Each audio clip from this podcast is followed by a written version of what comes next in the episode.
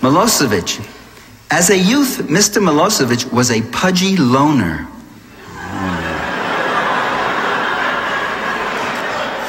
See, now being a loner in the American political lexicon, this is obvious evidence of psychopathology, and you're an assassin, obviously, you know.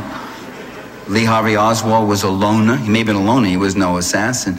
Um, Timothy McVeigh, the kid who shot Ronald Reagan, was named name? Hinckley? Hinkle? I forget. A loner. They all call, all call a loner. Oh, they were loners. They all have friends and family, but they call a loner. It's a loner, that's for sure. Oh. But Milosevic, you know, was a very specially serious case because he was a pudgy loner.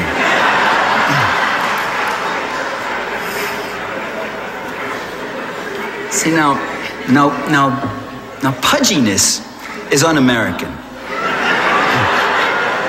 I mean, I don't think so. I, I kind of, I think pudginess isn't bad at all, but pudginess is un-American. Now, if Milosevic, though, if he was a lean loner, that'd be, that'd be even, that would be bad too.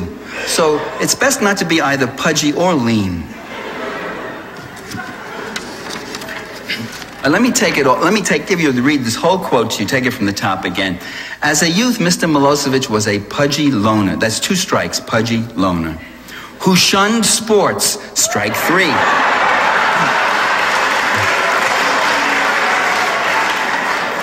and wrote poetry. Strike four. Strike. Does anyone need any further proof that here was a psychotic killer nerd.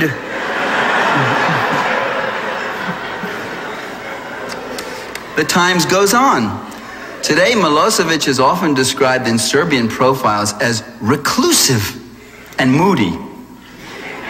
His, his country's being bombed into the ground, he's moody. With few friends, yeah, a lot of them are dead. Uh, Though in public appearances and interviews, he can be as effusive and happy as a door to door salesman. Fascinating. Isn't that fascinating? So we have an effusive, reclusive salesman type. Even the managing editor of Foreign Affairs, the most establishment of journals we have, the managing editor notes, quote, Milosevic, who rules an impoverished country that has not attacked its neighbors, is no Adolf Hitler. He is not even Saddam Hussein. And it's pretty bad when foreign affairs start sounding good, you know? It really makes you realize where your own meat, where our media, our, our media, they're not our media, where their media really are at. Well, some people argue, look, it's not a, a case of class or international interventionist issues. It's nationalism, these ancient ethnic enmities. That's what it really is all about. Well, that presumes that class and ethnicity are mutually exclusive uh, and competitive forces. It's got to be either one or the other. Not at all. Ethnic enmity can be enlisted to serve class interests. The CIA tried to do that with the Hmong people in Vietnam to divide with the Miskito Indians in Nicaragua and elsewhere. The CIA did that in Bosnia. Don't take my word for it that the CIA was in Bosnia. Check the headlines. Manchester London Guardian, November 1794. CIA agents training Bosnian army. The, uh, the London Observer, November 20. America's secret Bosnia agenda. The European, November 25. How the CIA helps Bosnia fight back. Generally, ladies and gentlemen, when different national groups are living in a society where there's some measure of hope, security, and prosperity, they tend to get along. There may be ruffles and differences and, and turf scuffles and the like, but there's a lot of intermingling. Uh, there's a lot of, uh, there's a lot, there's even a lot of intermarriage, as was going on in Yugoslavia. And um, even in Croatia, in Croatia, where you could say the northwest part was overwhelmingly Croatian, the southeast part was, was Serbian. Even there, there was, there was, there were, there were lots of Croatians living in the south, lots of Serbians in the north. Bosnia Herzegovina, Bosnia Herzegovina was totally intermingled. That old that idea of partitioning Bosnia into these three parts was a totally artificial thing imposed. If you look, Michel Collon has a, has a map of the ethnic distributions in Bosnia totally, I mean, it, they forcibly extract people block by block. They were so intermingled. When things are going okay, when things start going bad, when you've got, when you've got sanctions, when you've got the loss of trade credits, when you've got 70% unemployment, when things are beginning to unravel and, and get desperate, that's when people begin to want to jump ship. And when you've got a U.S. national security state backing the most divisive, militant, fascistic national elements, with fascist organizations arising in Yugoslavia that hadn't been seen in 45 years, armed with guns and money and organization and hired thugs and operating with a blatant assurance that they had the whole might of the U.S. to their backs. That's when the divisions come. And you got a U.S. government that is actually positing, pushing for civil war. And that economic decline and all that activated it. And what was the outcome? The outcome is that in Croatia, you now have the Republic of Croatia with President Tudjman, a Nazi sympathizer who wrote a book saying the Holocaust wasn't all that bad and most of it never really happened. Tudjman, whose flag is the checkered Ustasi flag, which was the Nazi collaborators in World War II, whose army salutes with a straight arm Nazi salute. Today, Tudjman, who suppressed the more liberal Croatian groups that wanted conciliatory policies with the Serbs. Tudjman, who presided over the forced evacuation of 600,000 Serbs from Croatia between 91 and 95. I don't see the media or the White House giving much indignant play to that one. Tudjman, who lives in obscene wealth along with his cronies, while the people of Croatia now wallow in economic misery. In Croatia, it's five years in prison if you criticize the president. But I don't hear Clinton talking about the need to bomb Croatia back into democracy. Then there's Bosnia, where the U.S. has supported the Muslim fundamentalist Izetbegovic. Izetbegovic, who was with the Waffen SA when he was younger in World War II. A Nazi, not a collaborator, not a sympathizer, but an active Nazi. And who today now is the president of Bosnia and hailed as a, as a democratic leader who wants to establish a religious Islamic republic in Bosnia, who suppressed more liberal Muslim leaders Bosnia is now under IMF and NATO regency. It's not permitted to mobilize and develop its own internal resources. It's not allowed to extend credit or self-finance through an independent monetary system. Its, its state-owned assets, including energy, water, telecommunications, media, and transportation, are all being sold off to private corporate investors at garage sale prices. And the Serbian part of Bosnia, which just last year democratically elected a president who was against the free market reforms, was removed forcibly by NATO troops because he was thought to be against, uh, uh, because he was thought to be a hardliner, is the code word used there. NATO is in violation of its own charter, which says that it can take military action only against aggression that's been committed against one of its, one of its members. Yugoslavia has attacked no NATO member. what, gives the, what gives these U.S. leaders the right to intervene? What gives them the right? I hear, I hear my fellow Americans, I hear my, some of my progressive friends sounding like little Colonel Blimps, little imperialists. Well, we've got to do something. We, oh, we got to do something? Really? And the African nations? What if four or five African nations formed an alliance and decided that they didn't like 300 years of slavery for their people and lynch mob, uh, Jim Crow segregation, another 100 years of that, and, and police brutality now? What if they decided to invade the U.S.? What if they had the power and the technology to do that and say, we don't like the way you've been treating the African minority in the U.S.? Well, we wouldn't think that that would be the normal course and they'd had an innate right. But there's this arrogance of power here that we, we, says the little fly on the chariot wheel, we are kicking up such a great dust. We, you're getting puffed up. That's what, just got to stop this talking we. It's they that are doing it. We are against it.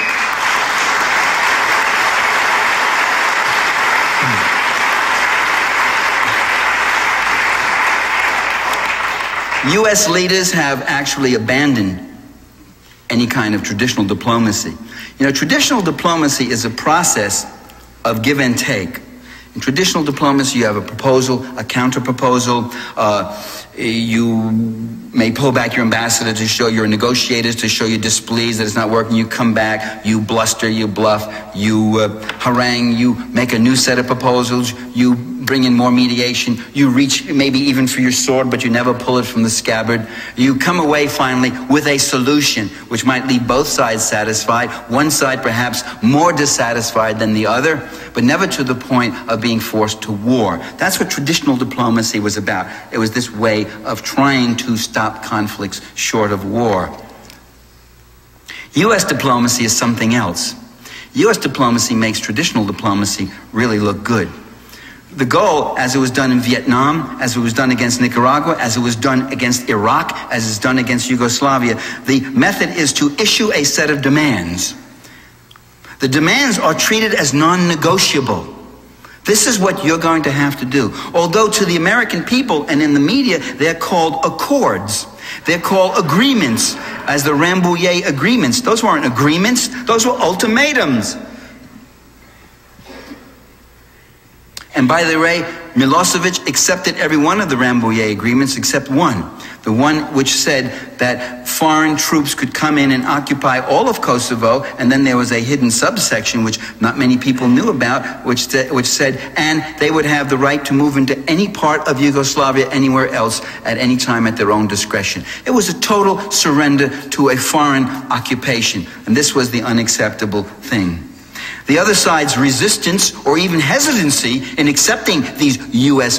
offers and proposals and agreements and accords, the other side's hesitancy is treated as an unwillingness to negotiate in good faith.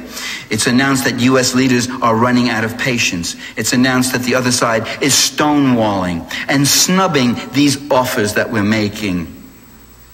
And so U.S. leaders finally have no other recourse, having shown almost a, a, a, a Christ-like patience, they now, they now have to have nothing left that they can do but bomb this other country and start killing large numbers of its men, women, and children. And, and as, as Bill Clinton says, you can blame all those deaths on Milosevic. That's right. He's, he's, he's, the, he's the cause of it all. If he did exactly what we said when he was supposed to, this wouldn't have happened. And the side that resists and is hesitant is labeled as war criminals. Let me read to you. I'm winding it down, but let me just two more things I want to say. A few more things. Let me just read to you a statement that I got on the internet from a woman who is a member of the Greens Party in Belgrade. This is what she writes about the bombing. Now, this is already a month old. It's gotten much worse. Serbia is one of the greatest sources of underground waters in Europe and the contamination from U.S. explosives and depleted uranium will be felt in the whole surrounding area all the way to the Black Sea. NATO is bombing factories. The workers in the greater part of our great industrial complexes have decided to make a living wall around their working places. They're doing this not only to defend their country, but because they have become so impoverished by the years of sanctions that the destruction of factories would mean condemnation to a poverty equal to death. In other words, the, these workers are trying to defend the only thing they have left, which is their social capital, the factories. NATO chooses extremely dangerous targets. And, and then she goes on about nuclear reactors, uh, nuclear waste storage places that have been that have been getting close to being hit, um, petrochemical factories where the fumes are escaping, artificial fertilizers. The municipality of Baric has also been hit with the great complex for the production of chloride, which is using Bhopal technology. You remember what happened in Bhopal? 4,000 people died horrible deaths, respiration in Bhopal, India, um, from that industrial accident. It's not necessary for me to explain what the blowing up of one of such factories represents. Not only Belgrade, which is situated 10 kilometers distance, would, could, would be endangered, but the rest of Europe too. On the second day in the Belgrade suburbs, a factory for the chemical production and a rocket fuel storage was hit, causing uh, intoxication of the entire surrounding area. Four national parks were hit, all members of the International Association of the National Reservations.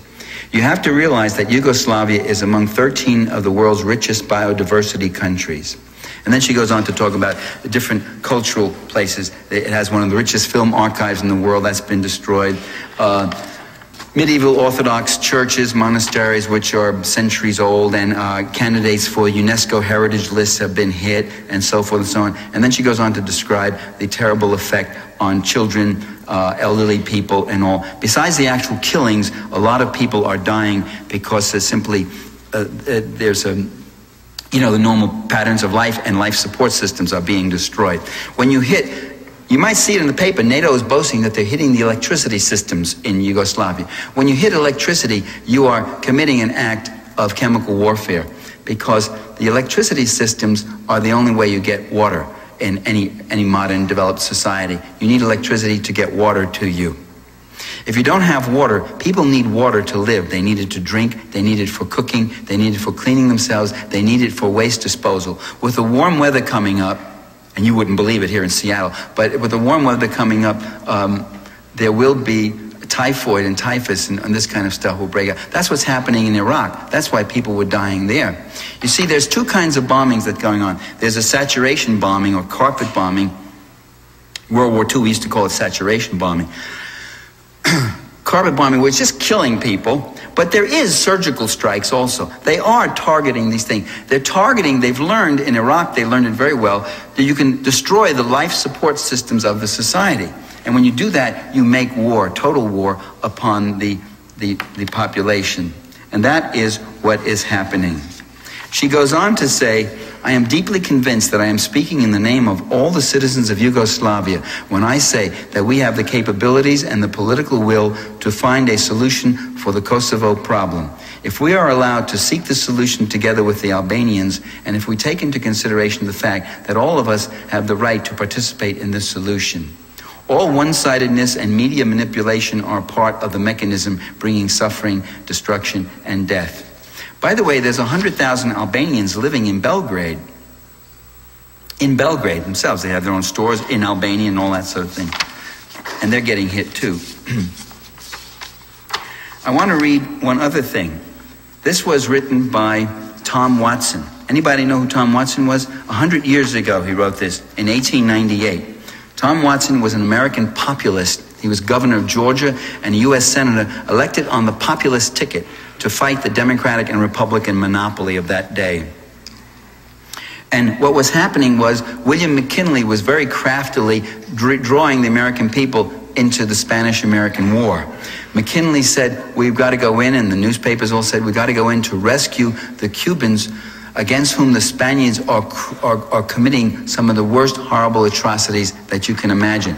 And by the way, the Spaniards were no angels in Cuba.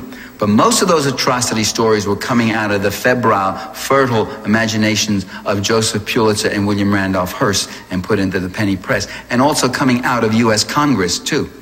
And by the way, that's the same thing I'm saying here about Yugoslavia. To say that these atrocities are contrivances, for the most part, and propaganda is not to say that Milosevic and the Serbs are blameless and that they're angels. I'm not saying that at all. I'm not saying that we have to even be fans of any one side. Regardless of what you think of those people, certainly you can see that this bombing is a horrible thing. Now, Watson understood that this war was not in the interests of the American people. And he wrote this way Who gets the benefit of the war, the Spanish American War he's talking about? The bond seekers, the capitalists, the railroads. National bankers will profit by this war. The new bonds give them the basis for new banks, and their power is prolonged. Munition makers will profit by this war. The privileged classes all profit by this war. It takes the attention of the people off economic issues and perpetuates the unjust system they have put upon us. Politicians profit by the war. It buries issues they dare not meet. What do the people get out of this war? The fighting and the taxes. What is the United States doing in this war with Spain in the first place? True, Spain is oppressing Cuba, but so is England oppressing Ireland, Egypt, and India. France is oppressing Siam and Madagascar. Turkey is oppressing Armenia. Should we then take up arms against the oppressors of the world? We would more likely end up by becoming oppressors ourselves. The Spaniards and Cubans were bushwhacking one another and killing from three to five men at a battle. We have gone down there and killed more people in three months than they would have killed in 13 years. If they were starving before, who feeds them now? What are we going to get out of this war as a nation? Endless trouble, complications, expense? Republics cannot go into the conquering business and remain republics. Militarism leads to military domination, military despotism. Imperialism smooths the way for the emperor. And that's what you got. When you have a president, when you have a president who's in violation of the NATO Charter, who's in violation of the UN Charter, who's in violation of the War Powers Act, and who's in violation of the US Constitution, where the, the founders of the Constitution said that you cannot leave this decision of war to only one man. And if you leave it to the president, you no longer have a president, you no longer have a republic, you have an emperor, you have a king. If he can commit a whole nation to war and killing just by his own personal judgment, that's not a democracy. And they said there's got to be a debate and there's got to be accountability. I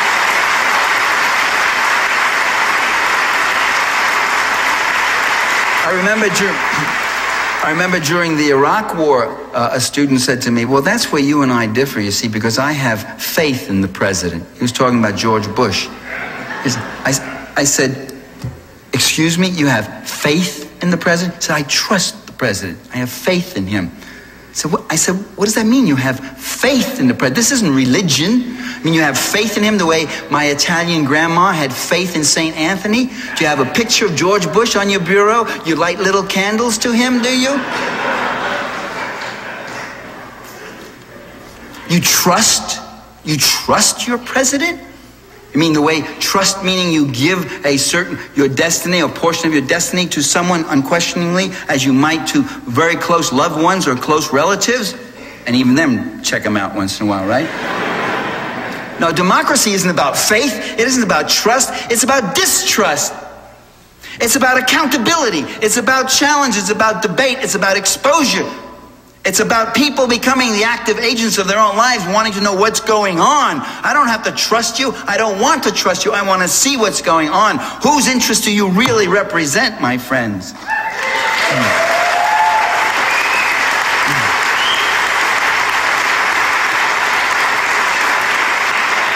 And we hear, we hear people say, including some of our progressive friends, our liberal friends, Yes, I, oh, I know the bombings don't work. Oh, I, am not supporting those bombings. The bombings are stupid, I know. But well, we've got to do something. Well, the bombings aren't stupid, they're profoundly immoral. The, the, Serbian, the Serbian army, which is expelling, ex, expelling people, by the way, many of those people are fleeing the bombings. If you read those accounts closely, you'll find a lot of these people are saying, we're fleeing the bombings. 50,000 Serbs have fled from Kosovo in the last three months. Are the Serbs ethnically cleansing themselves? The bombings do work.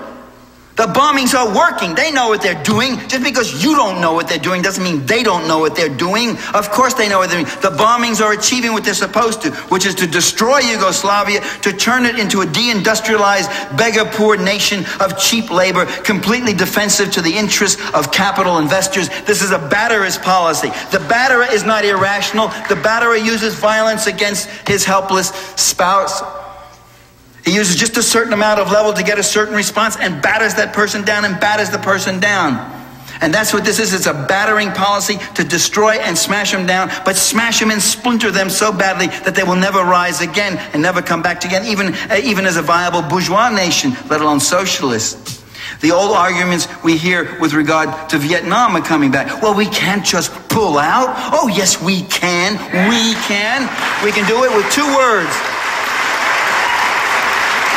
you can pull out with just two words, it calls ceasefire, and then another two words, NATO disband.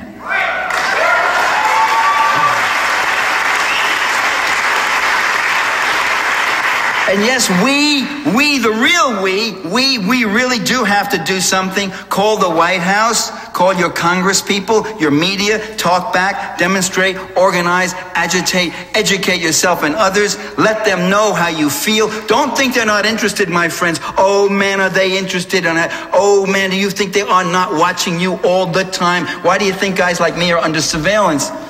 I mean, I'm not kidding you when I pick up my, when I, the phone rings and I pick it up and someone starts talking to me, mimicking in a mocking tone a conversation I just had on the phone two hours ago with someone else, then, then you're moving from surveillance to harassment. But they let me know that I'm under surveillance. But it's not just, it's just not, not just people who are super active and all. They want to know what the general public is thinking. They never stop thinking about you. When you say, oh, they don't care what we're thinking. Oh, no, they always, always focus on you because they know they're standing on your shoulders. And if this great mass began to shrug and rumble and all that sort of thing, it gets very wobbly up there.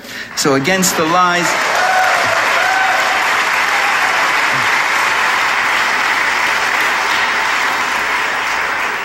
against the lies and the homicidal violence of this national security aberration, the thin, frail voice of reason and democracy can become a mighty chorus and a strong resistance. I have seen it happen before, and we can make it happen again. Thank you, ladies and gentlemen.